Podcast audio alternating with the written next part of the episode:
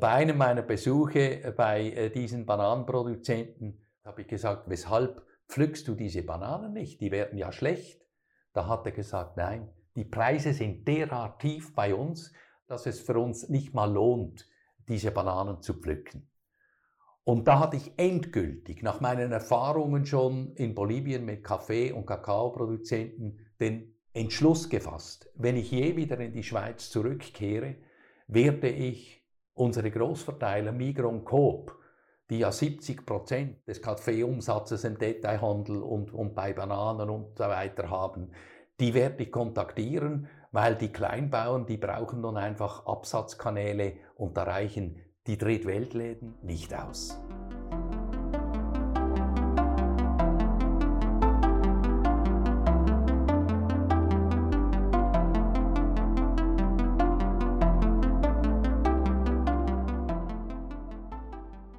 Willkommen zum Podcast Warum gehen, wenn man tanzen kann des Kunstvereins Schichtwechsel.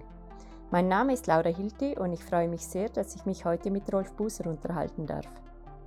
Rolf Buser wuchs in der Region Basel auf. An der University of California in Los Angeles studierte er Wirtschaft und Management. Mit 34 Jahren ging er nach Südamerika, wo er viele Jahre in der Entwicklungszusammenarbeit tätig war. Zurück in der Schweiz gründete er die Max Havelaar Stiftung mit und wurde deren erster Geschäftsführer. Später trug er als Verwaltungsratspräsident wesentlich dazu bei, die Hotelgruppe Sunstar in ein umfassend nachhaltiges Unternehmen zu verwandeln. Seit einigen Jahren ist er Präsident der Stiftung Esperanza Kooperative Hilfe gegen Armut, mit der er Organisationen in Lateinamerika und Ostafrika unterstützt. Rolf Buser lebt heute wieder in der Region Basel und ist 74 Jahre alt.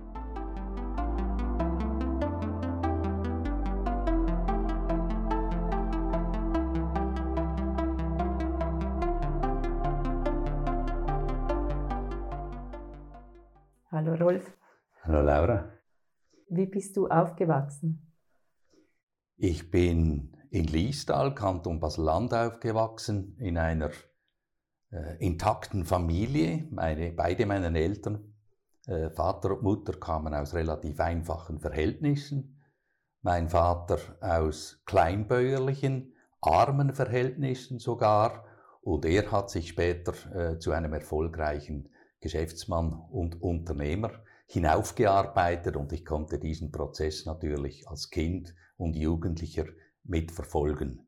Es ging uns also materiell von Anfang an sehr gut. Ich hatte drei Geschwister, eine ältere Schwester, ich war der zweitälteste, dann äh, zwei jüngere Brüder, wobei der eine Bruder später äh, an Krebs gestorben ist, was mein Leben ganz entscheidend äh, beeinflusst hat, aber dazu sicher später. Ich habe die Schule, Primarschule, äh, Progymnasium, Gymnasium in Liestal gemacht. Ich war kein Musterschüler und zwar einfach deshalb, weil mein Lebensmittelpunkt war der Sport.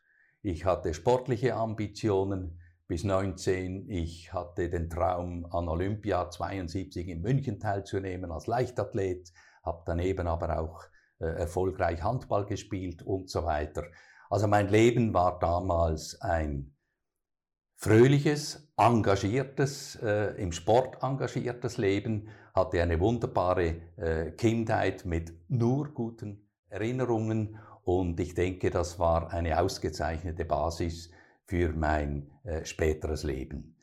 Die Matura hätte ich wohl nie gemacht, wenn ich nicht im Sport eine gravierende Verletzung eingeholt hätte, die meine Sportkarriere ganz äh, unterbrochen hat.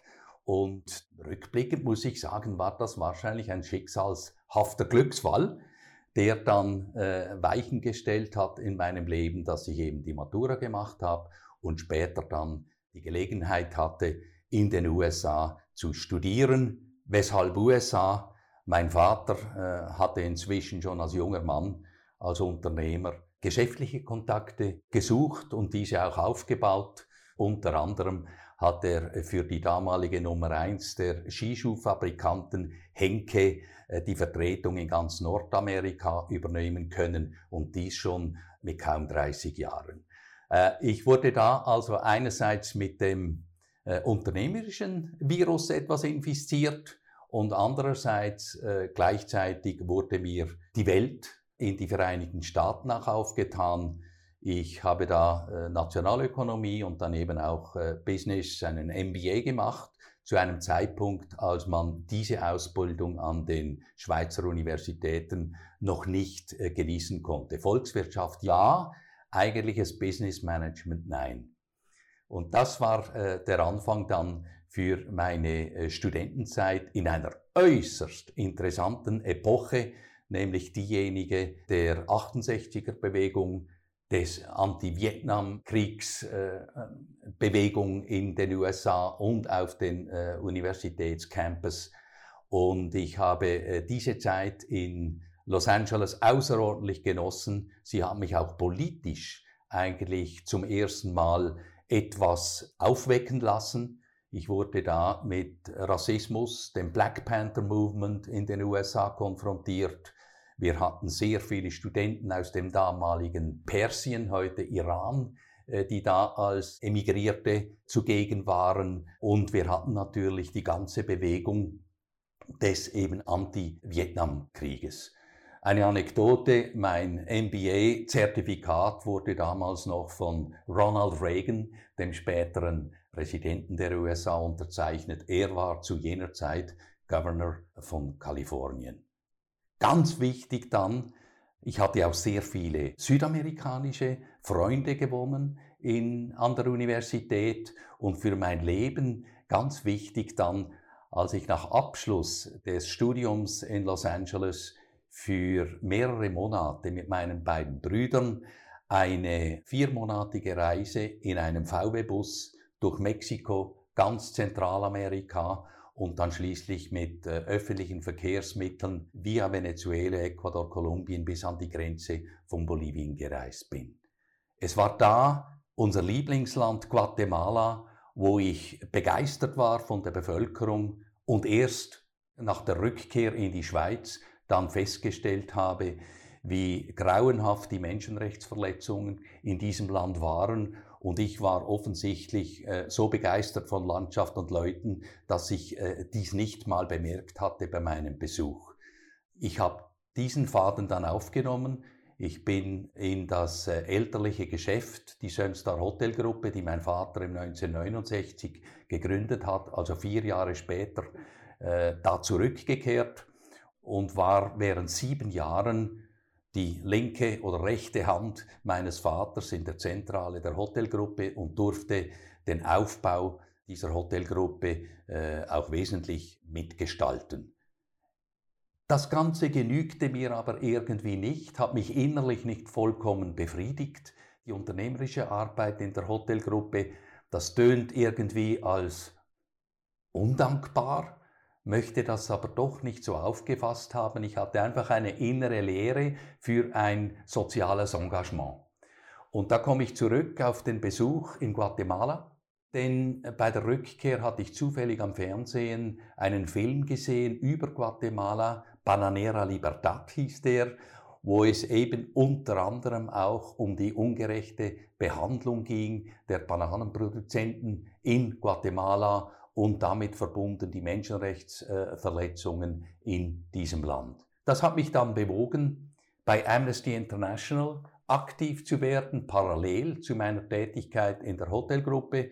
Und da war ich dann sehr engagiert, einerseits als Mediensprecher äh, der Gruppen in Basel, aber auch als Verantwortlicher äh, der Zentralamerika-Gruppen von Amnesty Schweiz. Und damit hatte ich meine Verbindung zu Lateinamerika bereits irgendwie aufgebaut. Es kamen dann später noch Aufgaben dazu in einer Gruppe über Menschenrechte und Wirtschaft. Und äh, als Volkswirtschafter hat mich auch immer äh, der internationale Handel interessiert und was der internationale Handel in diesen Ländern auch alles bewirkt. Dass ein eher längerer Rückblick auf meine Herkunft und wie die Weichen gestellt wurden für mein, meine berufliche Karriere. Es ist aber doch noch etwas ganz anderes, sich für Amerika zu begeistern oder dahin mal eine Reise zu machen, als für mehrere Jahre quasi auszuwandern. War denn das von Anfang an so geplant? Also die Reise mit meinen beiden Brüdern, äh, die war schon äh, befristet geplant. Und das habe ich nur gemacht vor meinem ersten beruflichen Einsatz. Das war äh, bei einer Beratungs-Consulting-Firma in New York, die sich mit Hotellerie beschäftigt hat und äh, Strategien für Hotelketten. Unser wichtigster äh, Kunde war damals äh, Sheraton und ich konnte Machbarkeitsstudien äh, in den USA machen für diese Hotelgruppe über, das, über diese Beratungsfirma. Und dann ging es zurück in die Schweiz und der Eintritt eben in die familiäre Hotelkette. Der eigentliche Schritt dann, der mich bewogen hat, nach Lateinamerika zu gehen, war ein eher trauriger. Es war eben der Tod, der Krebstod meines Bruders Frank, ein Top-Athlet, der bei mir etwas ausgelöst hat, nämlich die Frage, wie wäre es, wenn das bei dir passieren würde? Dass du plötzlich todkrank wärst. Und ich hätte für mich die Antwort, ich musste für mich die Antwort geben, ich hätte wie den Sinn meines Lebens, die innere Bestimmung nicht erfüllt. Und da habe ich darüber nachgedacht, was die eigentlich ist. Und da kam ganz klar bei mir hoch, bei mir geht es um Gerechtigkeit. Ich hatte schon rückblickend, wurde mir dann bewusst, dass ich schon als Kind die Schwächeren immer versucht habe zu schützen. Ich hatte diesen Gerechtigkeitsgedanken eigentlich immer in mir, aber viel zu wenig bewusst, um daraus ganz klar äh, einen Weg einzuschlagen. Und mit der Arbeit bei Amnesty International und dann eben dem schicksalshaften Tod meines Bruders Frank wurde mir bewusst, jetzt musst du dich auf den Weg machen, auf deinen Weg machen, der für dich deinen Sinn macht. Es geht mir eigentlich nicht darum, dass man im Leben einen Sinn findet. Man muss seinen eigenen Sinn finden, der für einen stimmt. Und für mich war es, einen Weg zu suchen, wo ich diesen sinnvollen Weg, nämlich die Suche nach mehr Gerechtigkeit in, der, in dieser Welt verwirklichen konnte. Auch beruflich, nicht nur nebenberuflich wie bei Amnesty International ich das schon getan hatte während wenigen Jahren. Und da kam für mich die Frage, weil ich mich vorher schon mit internationalem Handel, mit Entwicklung, mit Menschenrechten in Entwicklungsländern auseinandergesetzt habe, könnte nicht die Entwicklungszusammenarbeit etwas sein für mich? Und da habe ich mir die Frage gestellt, betrachte ich die Entwicklungszusammenarbeit als etwas Sinn- und Wirkungsvolles? Und wenn ja, habe ich darin mit meinen Kompetenzen überhaupt einen Platz? Und da habe ich mich dann verabschiedet äh, auf eine sehr schwierige Art von meinem Vater nach sieben Jahren im elterlichen Betrieb, nämlich der Zentrale der, der Sönstar Hotelgruppe, habe ich mich nach sieben Jahren erst verabschiedet, weil ich wusste, das wird für meinen Vater auch wieder ein Verlust sein. Nicht so stark wie beim Verlust meines verstorbenen jüngeren Bruders, aber doch wieder ein Verlust, weil er für mich als Nachfolger gesetzt hat. Und für mich war es keine Option, wir sagen auf Schweizerdeutsch, ins gemachte Nest zu liegen, sondern für mich war es klar, ich muss meinen eigenen Weg gehen, in dem Sinne, wie ich ihn geschildert habe, auf der Suche, diese Welt ein Stück gerechter zu machen.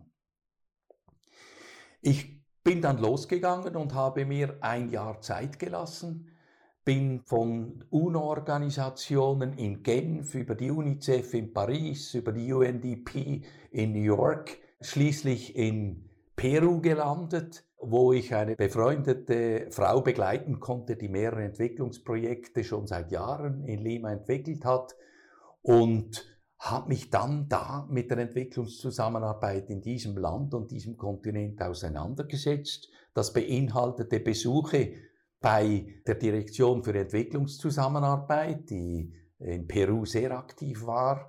Es beinhaltete auch Praktiken bei der UNO-Organisation UNDP, bis dann eben auch zu Gesprächen und Aufenthalten bei engagierten Pfarrern und Pfarreien in den Slums von Lima oder der Beteiligung an Bauerngewerkschaftskongressen, um einfach ein Bild zu bekommen, wie und wo und auf welchen Ebenen ist Entwicklungszusammenarbeit wirksam. Ich kam zum Schluss nach all diesen Gesprächen und Erfahrungen, dass ich denke, doch, Entwicklungszusammenarbeit kann durchaus und ist in den meisten Fällen, wenn auch nicht immer, äh, wirksam. Und ja, ich hatte auch diesen Feedback bekommen von meinen Gesprächspartnern. Einen äh, jungen Mann wie dich könnten wir mit deinen Kompetenzen in der Entwicklungszusammenarbeit auch brauchen. Und dann kam es zu einer zufälligen oder mehr oder weniger zufälligen Begegnung mit Bolivianern in Lima. Weshalb Bolivianer in Lima? Das war so, weil 1980 kam es zu einem sehr brutalen Militärputsch in Bolivien von Garcia Mesa und äh, hat sehr viele politische Flüchtlinge nach äh, Lima getrieben und verbannt. Ich hatte gleichzeitig von Amnesty International Schweiz Geld mit dabei, um eben diese bolivianischen Flüchtlinge zu unterstützen. Bei diesen Beziehungen gab es Freundschaften mit diesen Bolivianern und die haben mir dann gesagt, Herr Rolf, du musst nicht in Peru bleiben, wir möchten dich in Bolivien. Die haben mir Tür und Tor geöffnet in Bolivien und ich bin dann noch während der Militärdiktatur nach Bolivien gefahren und habe mir von den Vertrauensleuten sagen lassen, was es für Möglichkeiten gäbe für mich und bin dann schließlich in einer der größten äh, bolivianischen Entwicklungsorganisationen, äh, dem IPTK, im Norden von Potosí gelandet als Freiwilliger. Und äh, später hatte ich dann eben die Gelegenheit, via Direktion für Entwicklungszusammenarbeit, die mich aus dieser Entwicklungsorganisation IPTK rekrutiert haben, um das Programm mit nichtstaatlichen Organisationen in Bolivien zu leiten. Und das war dann ein weiteres Kapitel, das mich zu den nächsten Schritten geführt hat. Könntest du die Situation in Potosí in Bolivien beschreiben, die du damals vorgefunden hast? Die Situation war ganz jetzt mal auf den Norden von Potosí äh, gesprochen absolut prekär, weshalb auch die Entwicklungsorganisation Instituto Politecnico Tomás Gattari äh, mit diesem revolutionären Namen. Äh, äh, der Name war Programm, die waren sehr engagiert politisch.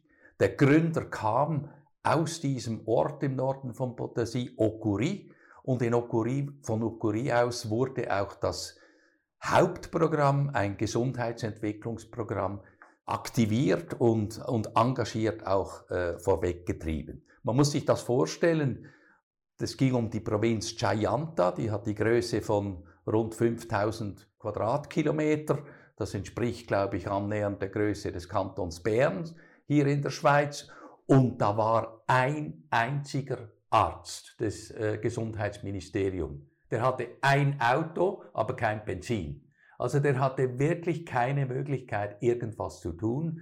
Und in dieses Vakuum rein hat sich diese Entwicklungsorganisation eben in Absprache mit dem Gesundheitsministerium eingelebt und eingenistet und aufgebaut und hat dann auch ein Institut, ein Internat für junge äh, Bergbauern, Mineros-Leute äh, und junge Bauernleute, die ausgebildet wurden während dreier Jahren als Gesundheitspromotoren oder das war ein zweiter Pfeiler der Entwicklungsorganisation für landwirtschaftliche Beratung und Entwicklung aufgebaut. Und der Gesundheitsdienst beinhaltete dann vor allem ein dezentrales Gesundheitswesen mit Gesundheitsposten in der ganzen Provinz, wo dann eben diese ausgebildeten jungen Menschen diese Gesundheitsposten auch besetzt haben und die Bevölkerung nach eigentlich zum ersten Mal eine seriöse gesundheitliche äh, Betreuung bekamen, nicht zuletzt auch mit Impfkampagnen, die das Institut gemacht hat. Gesamtpolitisch war zu jener Zeit politisch immer noch eine Militärdiktatur und es war für mich und meine Frau, die später auch in dieser Institution gearbeitet hat, unglaublich spannend, wie wir gemeinsam mit den Berufsleuten. Es waren rund, am Anfang rund 30, nach ein paar Jahren waren es 100 Mitarbeiter in dem IPDK, die die Entwicklungsprojekte im Bereich Gesundheit und vor allem Landwirtschaft auch durchgeführt haben, wie wir mit diesen bolivianischen Berufsleuten eine Unterstützung und eine Bewegung mit oder mit dabei sein konnten, wie die Militärdiktatur letztlich im ganzen Land über friedliche Proteste gestürzt werden konnte. Ein einmaliges Erlebnis. Es kam nachher dazu, dass die Regierung der UDP unter äh, dem vorher gewählten Hernan Siles, der im Exil war, die kamen dann zurück und haben offensichtlich keinen guten Job gemacht, denn nach ungefähr drei Jahren war es wirtschaftlich derart prekär, dass man plötzlich eine Inflation 83 von rund 300 Prozent hatten und in den Jahren 84, 85 von 15 auf 25.000 Prozent. Da bleibt eine Wirtschaft still. Denn der Bäcker, der will sein Mehl als Mehl behalten äh, in einer solchen Situation und nicht mehr zu Brot backen, weil sonst ist das Mehl weg und er hat das Brot nicht mehr als einen Realwert. Das ist die Situation in Inflation. Es herrschte Hunger, es herrschte Chaos. Die GOPTIGE, der Gewerkschaftsdachverband, äh, rief dann auch zu Protesten auf.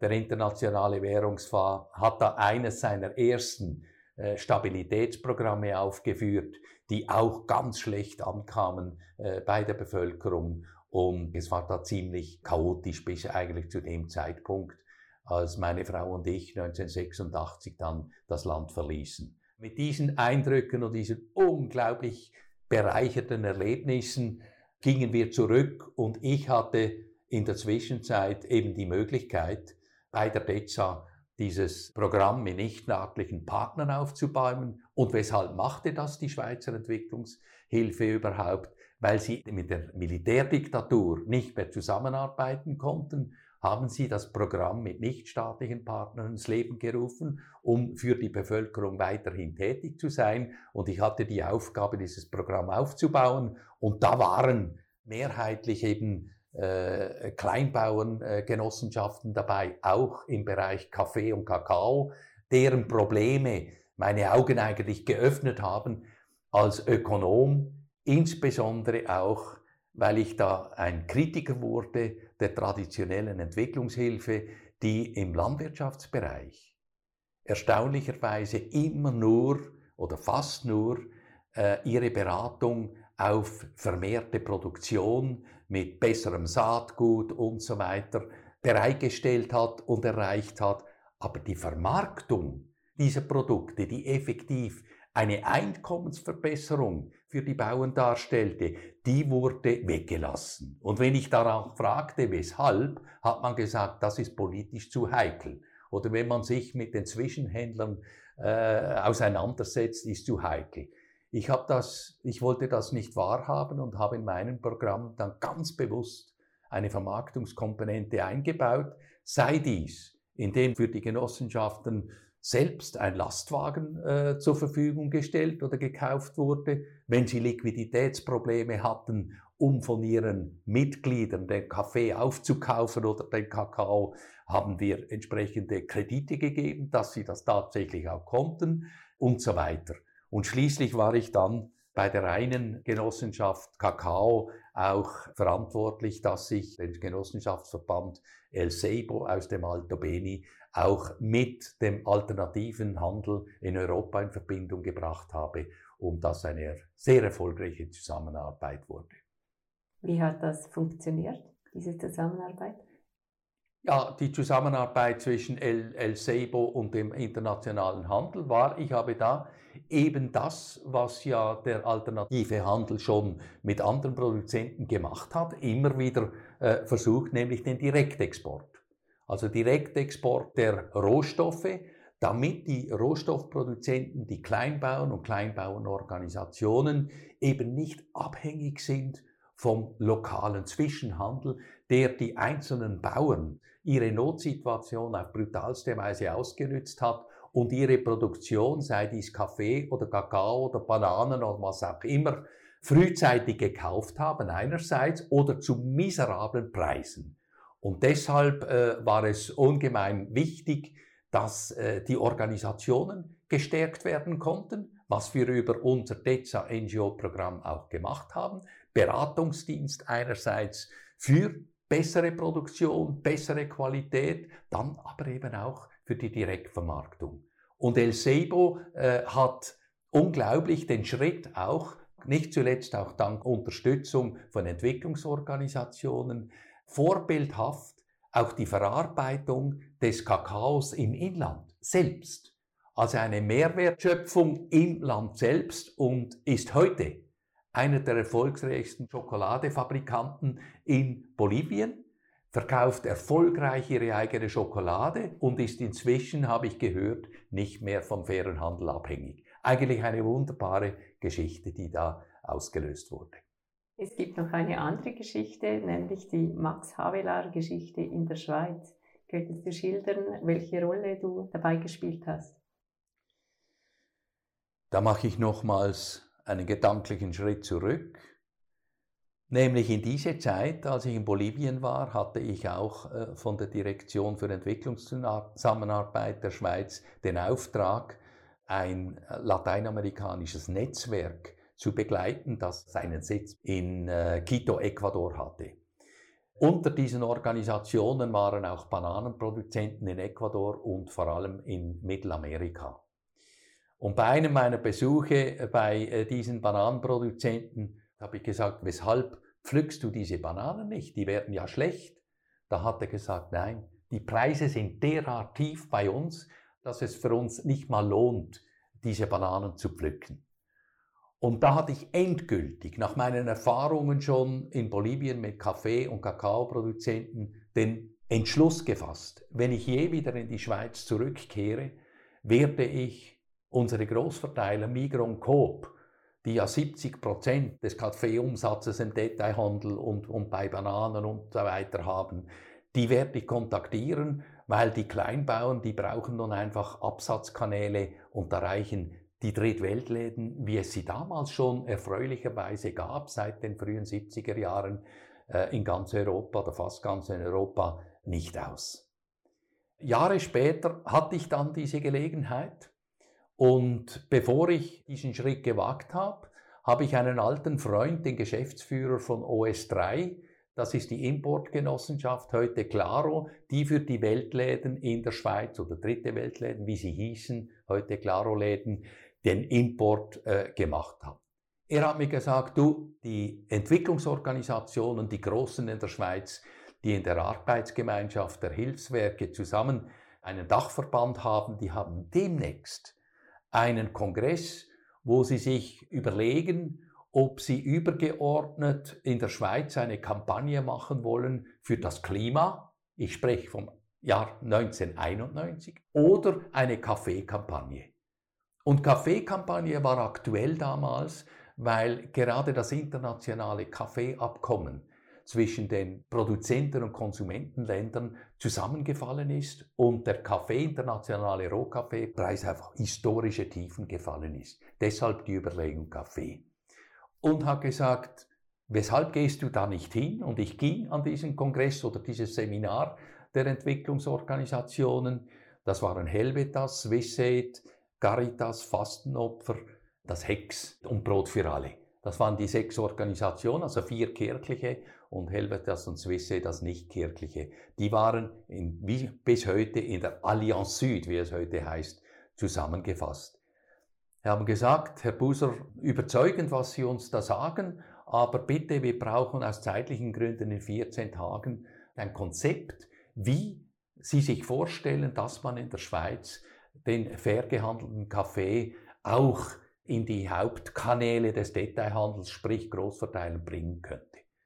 Und da habe ich mich beeilt und ging in die Studierkammer und habe zwischen Weihnachten und Neujahr dieses Konzept entworfen. Und das wurde dann Anfangs Januar auch entsprechend angenommen und ich habe den Auftrag gekriegt, in Begleitung einer Arbeitsgruppe eine Strategie zu entwickeln und umzusetzen, die den Kaffeehandel, Sprich, Importeure, Röster und die großen Abnehmer, eben die Migros und Coops in der Schweiz und andere, dazu, hätte ich fast gesagt, nötigen, eben fair gehandelte Produkte oder fair gehandelten Kaffee, es ging nur um Kaffee am Anfang, aufzunehmen. Die Strategie war äh, klar, wir machen öffentlichen Druck und die Kritik und die Fragezeichen bezüglich fair gehandelten Produkte in diesen Verkaufskanälen war klar. Kleinbauern können keine gute Qualität liefern und Kleinbauern sind unzuverlässige Handelspartner. Dieses Argument habe ich entkräftet, indem ich nach Holland ging, wo es schon eine Initiative, eine Labelinitiative für fairen Handel gab, namens Max Havelaar, seit 1989. Und da habe ich die Leute von Holland an eine Medienkonferenz eingeladen, die wichtigsten Röster, die Importeure, auch Vertreter des Kaffeehandels und Produzenten, die geliefert haben.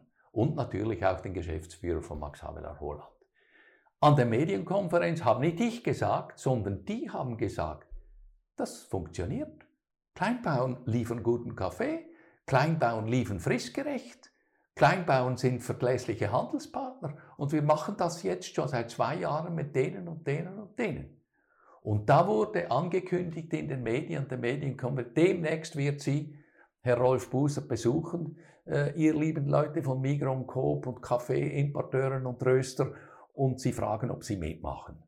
Und so ist das dann gelaufen, aber so einfach so leicht auch nicht. Wir mussten da mit viel Druck haben aber eine große mediale Zustimmung gewonnen für die Angelegenheit von äh, Konsumentenorganisationen, von den kirchlichen Organisationen, die den Hilfswerken angeschlossen waren oder umgekehrt.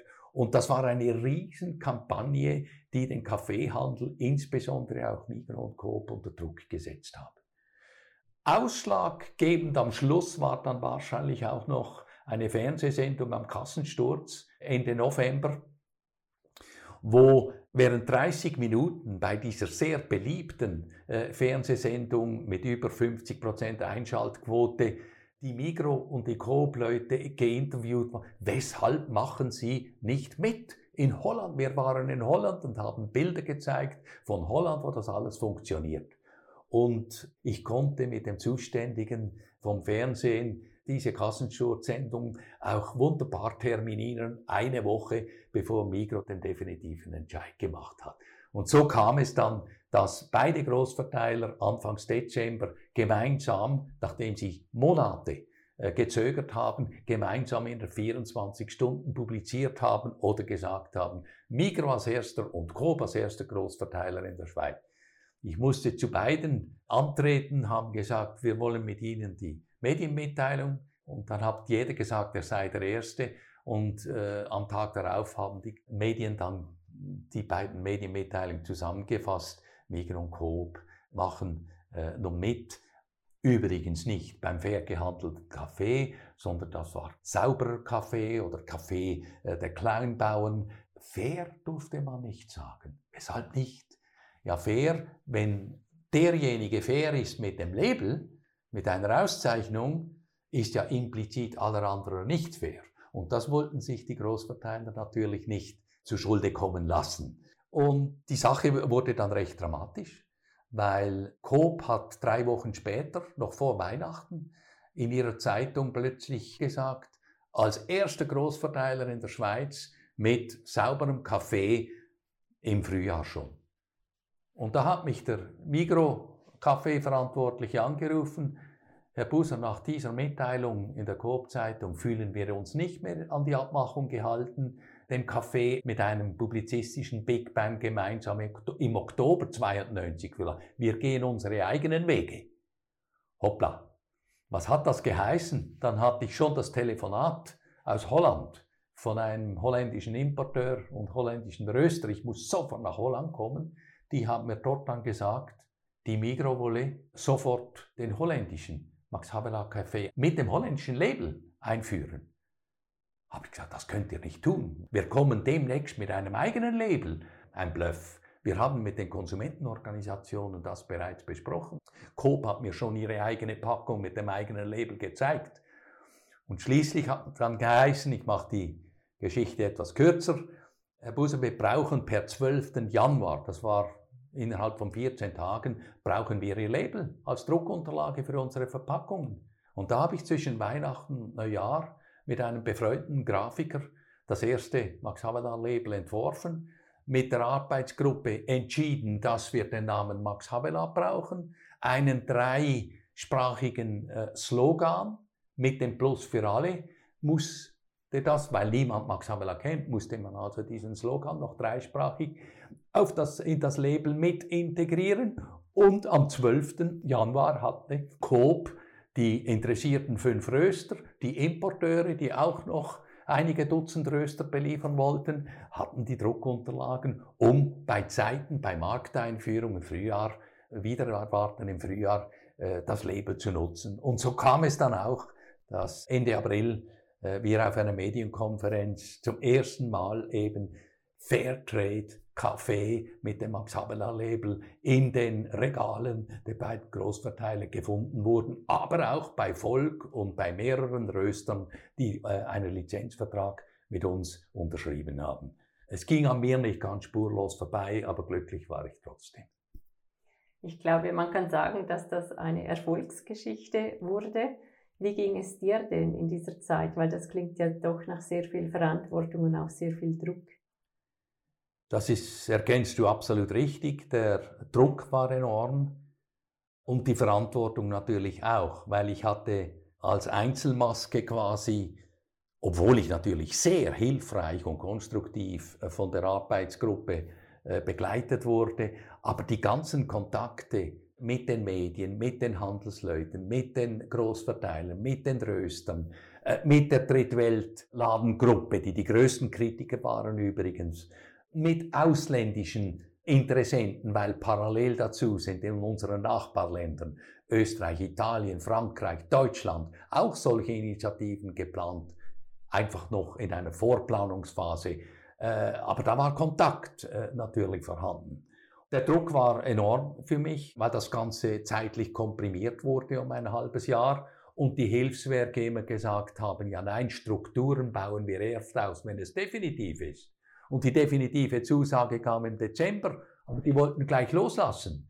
Und da mussten wir dann wirklich, wirklich mobilisieren. Ich war da während Monaten nur noch uff, mit vier, fünf Stunden Schlaf, mit Schlafmitteln.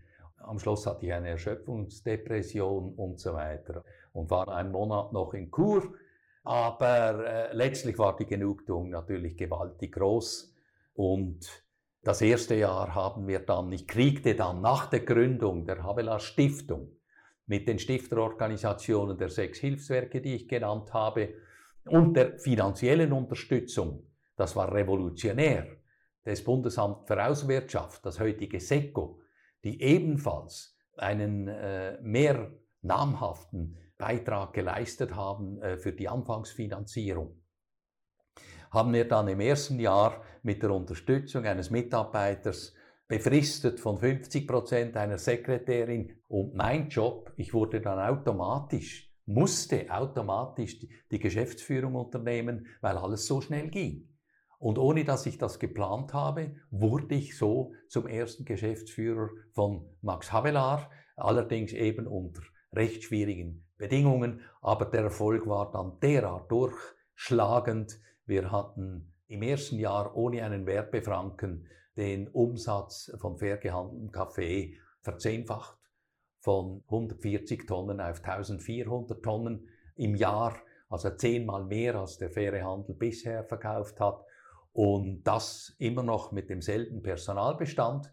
Und danach äh, hatten wir wirklich jährlich ein neues Produkt eingeführt und mit den neuen Produkten dann sukzessive auch äh, das Team mit anderen Mitarbeitern aufgeführt. Mit der Zielsetzung, die war vorgegeben, dass die Stiftung über Lizenzeinnahmen selbsttragend werden müsse. Ich hatte das Ziel ursprünglich nach fünf Jahren. Da hatten wir es nicht geschafft. Da war für mich klar, kriegen wir noch eine zusätzliche Finanzierung vom Bundesamt für Außenwirtschaft weil die gesehen habe, das ist eine derart sinnvolle Importförderung äh, aus, aus Sicht der Entwicklungszusammenarbeit für die Produzenten und sie ist marktintegriert, also nicht irgendetwas Künstliches. Und da werden höhere kostendeckende und lebensspendende Preise bezahlt für den Kaffee, für die Produzenten. Also das müssen wir unterstützen. Äh, so sind wir dann zu dieser Zusatzfinanzierung gekommen. Aber für mich war es persönlich klar, wir brauchen noch ein Produkt, das noch mehr Volumen kreiert. Und dieses Produkt war naheliegenderweise die Banane. Als wir in 97 dann mit der Banane kamen, wir wurden auch von den Holländern die eben ein strenges europäisches EU-Bananenregime hatten mit Quoten und so weiter. Die haben uns stark gedrängt, die Banane einzuführen, aber da waren nur wenige Produzenten organisiert dafür.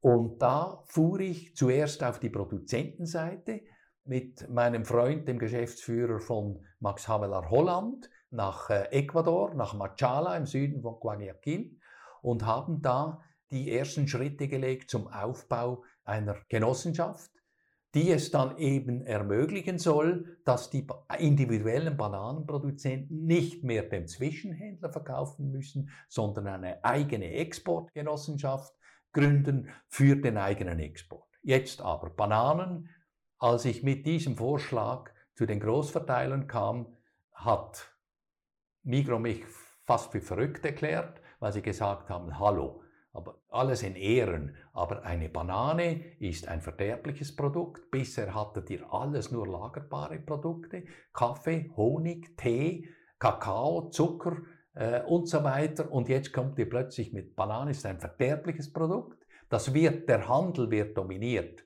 von den großen multinationalen Ketten. Del Monte, äh, äh, Chiquita und so weiter und Dole.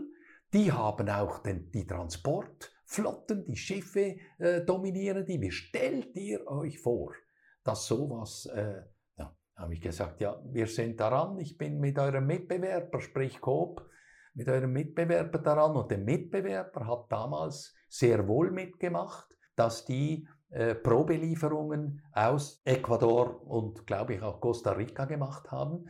No Label, also ohne Label, einfach um die Qualität und die Lieferkette äh, aufzubauen. Und nach einem Jahr waren wir dann soweit oder anderthalb Jahren und konnten die ersten Lieferungen tatsächlich machen. Es war dann ein äh, großartig natürlich, äh, dass wir es geschafft hatten. Einerseits hatten dann allerdings Riesenpech, weil die ersten Lieferungen, die kamen viel zu spät an. Das eine Mal sei angeblich das Schiff noch im, im Verschiffungshafen, in die Hafenmauer gefahren und in der dritten Woche hat es geheißen, die Schraube des Schiffs hätte sich in einem Fischernetz verfangen. Da habe ich schon an Boykott gedacht. Äh, war es dann nicht. Wir haben dann über die nächsten zwei Jahre das Volumen laufend steigern können. Das hat begonnen mit zwei, drei, 5.000 Kisten pro Woche, gesteigert auf 10.000 und dann hatten wir die letzten sechs Monate im 1998 mit äh, 10.000 Kisten äh, konstant. Und da war mir bewusst, wenn wir jetzt im 99 das zwölf Monate die 10.000 Kisten äh, äh, haben, dann haben wir die Eigenfinanzierung der Stiftung erreicht. Äh, ich musste dann aus gesundheitlichen Gründen zurücktreten, konnte dies dann aber auch äh, tun mit der Genugtuung, so traurig es war, diesen Traumjob für mich aufzugeben, äh, dass wir die Basis für die eigene Finanzierung gelegt hatten und international hatte ich meinen Beitrag leisten können, dass auch diese Strukturen mit aufbauen konnte. Unter anderem eben eine Dachorganisation des Netzwerkes aller Fairtrade Lebeninitiativen, wie es heute heißt, Fairtrade International. Wie ist es dir nach dieser Zeit bei Max Havelaar ergangen? Also unmittelbar nach dem Rücktritt, dem erzwungenen Rücktritt aufgrund der Gesundheit, äh, wären zwei Jahre wirklich sehr schlecht. Ich hatte das Chronic Fatigue Syndrome. Das muss man sich vorstellen wie einen dauerhaften Burnout, wo man nie mehr äh, herauskommt, ist aber eine ernstzunehmende Krankheit. Und ohne die Unterstützung meiner Familie damals äh, weiß ich nicht, wie ich da rausgekommen wäre die Familie, die mich schon, insbesondere meine Frau, bei der Planung hin zur Gründung ungemein äh, stark unterstützt hat. Und ich denke, das ist ganz wichtig, dass man sich auch immer wieder bewusst äh, wird als Berufsmann oder Berufsmensch, welche Unterstützung im nahen Umfeld man braucht. Und bei mir war es tatsächlich so, dass ich meiner Familie mit Havelar, mit dem Aufbau von Havelar, mit Havelar selbst und auch danach sehr viel zumuten äh, musste. Und für mich war Frau und Kinder eine nicht wegdenkbare äh, Unterstützung. Weil es ist in der Tat so, dass ich nach dem Rücktritt auch einen Identitätsverlust hatte, nicht zum ersten Mal im Leben.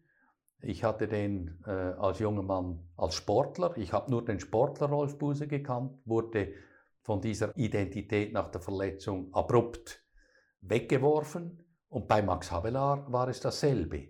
Ich hatte die Identität des Max Havelaar Buser und nach dem Austrag, wer bin ich jetzt? Wenn ich nicht im Moment nicht arbeiten kann und nicht mehr der Max Havelaar Buser bin, wer bin ich jetzt? Ich denke, wir definieren uns insbesondere als Männer viel zu stark über unsere beruflichen Tätigkeiten und äh, das habe ich gelernt und deshalb bin ich sehr glücklich, dass ich ein Stück weiser geworden bin bis zum heutigen Tag. Und wie hast du wieder herausgefunden aus diesem Loch? Das war schon auch noch mit ärztlicher Unterstützung, aber ich war tatsächlich äh, krankgeschrieben während langer Zeit und konnte nur allmählich wieder beruflich Fuß fassen. Und als mein Vater seinen 80. Geburtstag hatte, äh, hatte mich gebeten, äh, das Verwaltungsratspräsidium der Sönstar Hotelkette zu übernehmen. Jetzt kann man sagen, wie kann ein kranker Mensch eine solche wichtige, verantwortungsvolle Aufgabe übernehmen?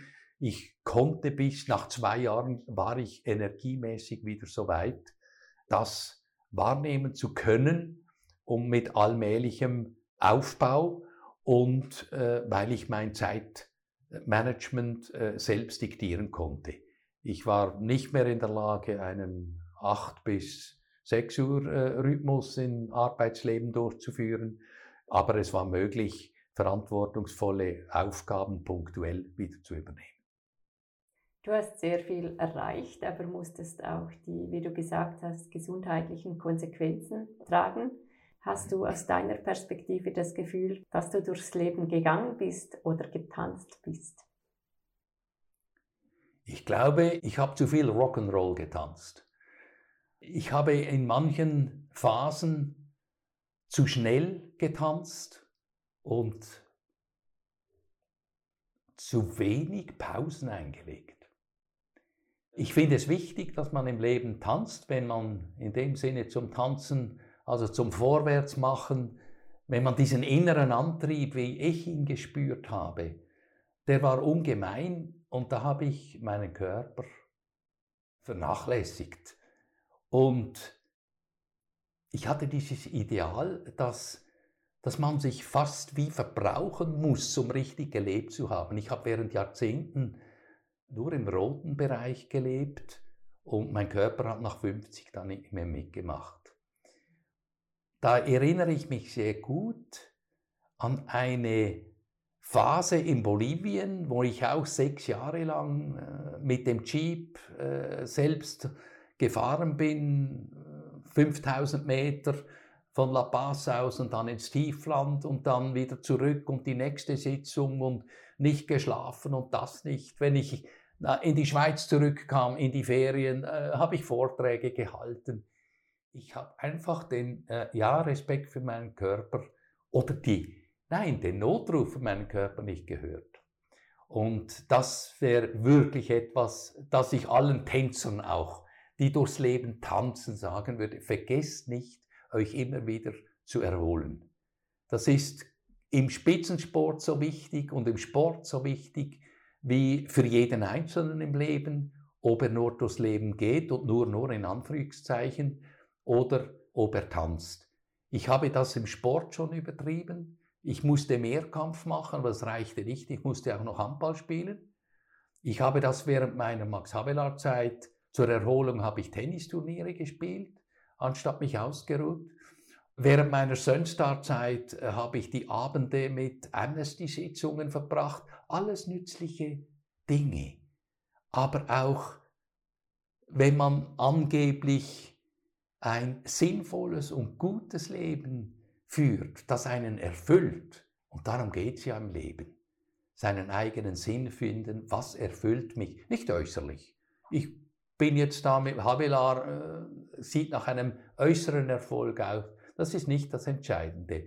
Dass man innerlich das macht, was einen selbst als Individuum erfüllt. Aber selbst wenn man diese Tätigkeit gefunden hat im Leben, äh, war bei mir ein langer Prozess, darf man nicht vergessen, die Ganzheitlichkeit zu betrachten und die Batterien immer wieder aufzufüllen. Und nicht wie ich als Motto in Bolivien aufgenommen habe, das Motto eines sehr engagierten jesuitischen Vaters, der übrigens von äh, den Vasallen des Diktators Messa von Paramilitärs brutal ermordet wurde, der hat gesagt, ja, man lebt und leuchtet nur richtig, wenn man wie eine Fackel verbrennt. Die Fackel leuchtet nur, wenn sie brennt. Und ich habe das zu lange, habe ich gemeint, ich muss als Fackel durchs Leben gehen. Könntest du das noch genauer erklären, was das heißt, dieses Sprichwort? Das heißt einfach, dass, dass man effektiv sein Leben geben muss. Er hat dem Gedicht oder dem Gebet den Titel gegeben, Gastar la vida, das Leben geben, brauchen, verbrauchen. Mit brauchen bin ich noch einverstanden, aber das Verbrauchen. Wir sollen uns nicht kurzzeit verbrauchen für ein Engagement, sondern wir sollen das Leben brauchen, um lebenslang engagiert zu bleiben und genügend Energie und Kräfte zu haben. Und selbstverständlich nicht nur das, was wir meinen, äh, Leute, die im Bereich humanitäre Hilfe, Entwicklungszusammenarbeit, aber auch in den Pflegeberufen hier bei uns, ist die Tendenz natürlich, weil wir wissen und spüren, wir machen etwas sogenannt Gutes. Und das ist ein innerer großer Antrieb. Aber selbst dann ist es ganz wichtig im Rückblick, dass wir auf unseren Körper hören und immer wieder Pausen einlegen. Wir haben beide eine Vergangenheit in Bolivien und zumindest meinerseits, immer wenn ich da war und zurückkam, hatte ich einen Kulturschock, einfach weil ja, auf diesen Reisen sieht man so unglaublich viel Leid und Dinge, die man sich nicht hätte vorstellen können, dass es manchmal schwierig ist, wieder zurückzukommen. Wie ging es dir damit? Das ist in der Tat so. Also meine Frau und ich, als wir zurückkamen in die Schweiz nach ich, meine Frau nach vier, ich nach sechs Jahren sehr engagierten Arbeitens in Lateinamerika hatten wir einen Kulturschock. Das war äh, in der Tat so. Und der äh, Kulturschock war eben schon einer, weil es sind ja, wenn man mehrere Jahre so im Ausland ist, man nimmt von etwas Abschied von einer Kultur in einem Land und hat einen Neubeginn, selbst wenn es die alte Heimat ist. Ich würde jedem empfehlen, der in dieser Situation ist, reis nicht mit dem Flugzeug, wo du einfach ausgespuckt wirst, sondern mach die Reise, gehe statt zurück zu tanzen, äh, gehe zurück in deine alte Heimat oder fahre mit dem Schiff zurück. Nimm dir Zeit, damit du Zeit hast zum Abschied nehmen und Zeit wieder in die neue Kultur einzutauchen. Aber wir sind letztlich derart bereichert worden durch den Einsatz in Bolivien die Leute haben uns ja derart viel gegeben aus. Ich vergesse das auch nicht. Äh, wir haben Kleinbauern zu meiner Max-Havelaar-Zeit gesagt, wir sind wohl arm, aber wir können uns die Hoffnungslosigkeit nicht leisten. Wir leisten uns bei uns viel zu viel bedauern und reklamieren und kritisieren, als ob wir hoffnungslos wären. Eigentlich lächerlich von unserer Seite aus. Und in dem Sinne denke ich schon, dass es äh, mir auch jedes Mal so geht, wenn ich in diese Länder gehe, aber ich komme immer wieder bereichert zurück und ich fühle mich. Das habe ich bei der Eingangsfrage über meine Herkunft vergessen zu sagen.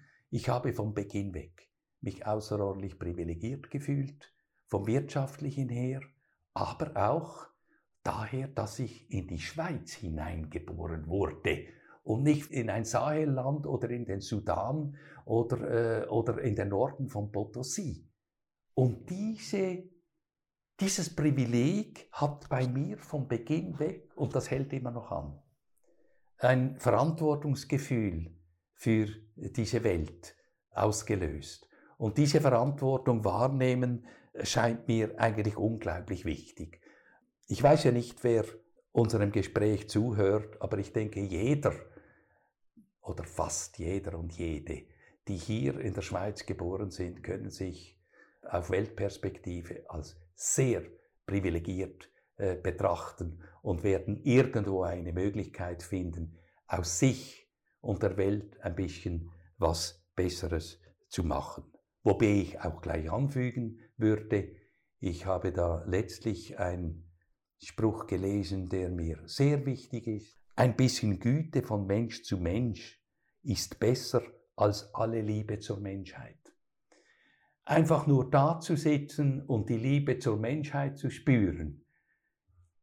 Das Wichtigste ist unser unmittelbares Umfeld, wo wir uns bewegen und wichtig ist, wie wir unsere Menschen im unmittelbaren Umfeld behandeln. Da ist unsere Wirksamkeit am wesentlichsten und die sollten wir eigentlich nicht vergessen, wenn wir uns um die Menschheit kümmern. Du kümmerst dich aber trotzdem auch noch im Rahmen der eigenen Stiftung um die Menschheit. Du könntest jetzt ja auch die Zeit mit deiner Familie, mit deinen kleinen Enkelkindern verbringen. Warum das? Also zum einen, weil bei der Gründungsstiftung war ich natürlich ganz stark mit dabei. Mein Vater hat uns auch alle überrascht. Die Stiftung hat ja ihr Startkapital vom Verkauf der Aktienmehrheit der Sönstar Hotelgruppe und wir hatten das nie erwartet. Und danach hat er mich natürlich mit ins Boot geholt wegen meiner äh, Erfahrung in diesem Bereich. Und ich habe zusammen mit ihm auch die grundlegende Richtung, die Prinzipien, äh, was und wen und wie wollen wir äh, Unterstützung leisten zur Bekämpfung der Armut. Da war ich natürlich von Beginn weg voll dabei. Er als Präsident und ich als Vize. Er hat das äh, Vermögen verwaltet und ich habe mich mehr um die inhaltlichen Dinge gekümmert und seit seinem Ableben vor drei Jahren habe ich das Präsidium und die Geschäftsleitung übernommen und wir haben das Stiftungsrat in der Familie belassen mit meinem ältesten Sohn und meinem Bruder. Und ich betrachte es nicht als Aufgabe oder Last, sondern für mich ist es wirklich bereichert und mein Leben weiterhin, mich in diesem Sinne, wenn auch nur ein bisschen für eine gerechtere Welt einsetzen zu können über die Stiftung. Ich bin ja daneben unternehmerisch noch in einem Skigebiet tätig, das auch über äh, meinen Vater und die Erbschaft entstanden ist und bin da auch daran, die Nachhaltigkeit innerhalb der Unternehmung einzuführen. Es bleibt mir ein Anliegen, nicht stillzustehen, denn das auch, Laura, Leben für mich ist Veränderung. Alles Leben, wir sind alles, alle Lebewesen der Schöpfung verändern sich und Veränderung im Leben heißt wachsen. Und ich gedenke zu wachsen bis in letzten Augenblick. Du bist ja nicht den Weg gegangen, den dein Vater für dich vorgesehen hat. Hat er deinen Weg irgendwann akzeptiert? Ich denke schon. Er hatte wirklich sehr, sehr Mühe damit, dass ich weggegangen bin. Er hat fast schockartig reagiert, als ich damals gesagt habe, ich verabschiede mich, ich muss meinen eigenen Weg finden von der Sunstar Hotel Gruppe, hat es damals sicher nicht verstanden. Dabei ist er ja auch nicht auf dem kleinbäuerlichen Hof geblieben, sondern äh, wurde zum wirklich respektablen Unternehmer in so vielen Bereichen und äh, ich bin einfach auf andere Art meinen eigenen Weg gegangen. Zurück zu deiner Frage. Er hat mir gezeigt, indem er eben die Stiftung gegründet hat zur Bekämpfung der Armut, dass er meine Beweggründe verstanden hat. Er hat uns allen, Enkeln und Urenkeln und Kindern gesagt, ich habe das getan in Dankbarkeit, das, was mir das Leben gegeben hat. Ich möchte davon etwas zurückgeben. Und mit dem Dankbarkeit habe ich jetzt nun wirklich auch ein Wort gesagt, das mich das Leben lang begleitet hat und für mich wahrscheinlich eines der wichtigsten Begriffe geworden ist in meinem Leben. Dankbarkeit löst sehr viele positive Lebensenergie aus. Wenn man dankbar sein kann, selbst für die negativen Schicksale und daraus lernt und sich hinterfragt, ja, was heißt das? So wie beim Tod meines Bruders oder durch die Verletzung äh, äh, im Sport, äh, sonst wäre ich vielleicht Sportlehrer geworden und Havela gäbe es heute nicht. Irgend sowas. In dem Sinne ist für mich Dankbarkeit ein Begriff, der mich das Leben lang begleitet hat und weiterhin äh, begleiten wird. Und ich bin dankbar, dass mein Vater, wenn auch spät, auch diesen Weg gegangen ist. Und er hat äh, ganz kurz vor seinem Ableben, er wollte noch eine zweite Stiftung gründen, hat er, statt diese Stiftung zu gründen, die Mittel auch noch in die Stiftung Esperanza gegeben. Und diesen Ausdruck von Respekt und Vertrauen und Zuversicht heißt für mich schon, dass ich sagen kann, ja, er hat es akzeptiert. Gibt es noch etwas, was du hättest erwähnen, ergänzen wollen? Vielleicht nur noch ein Sprichwort. Und das heißt, wer will, findet Wege, wer nicht will, findet Gründe. Also wer tanzen will, findet Wege zum Tanzen. Wer nicht will, findet Gründe, weshalb er nicht tanzen geht. Ich bin sicher, du findest noch viele Gründe zum Tanzen. Vielen Dank. Danke dir.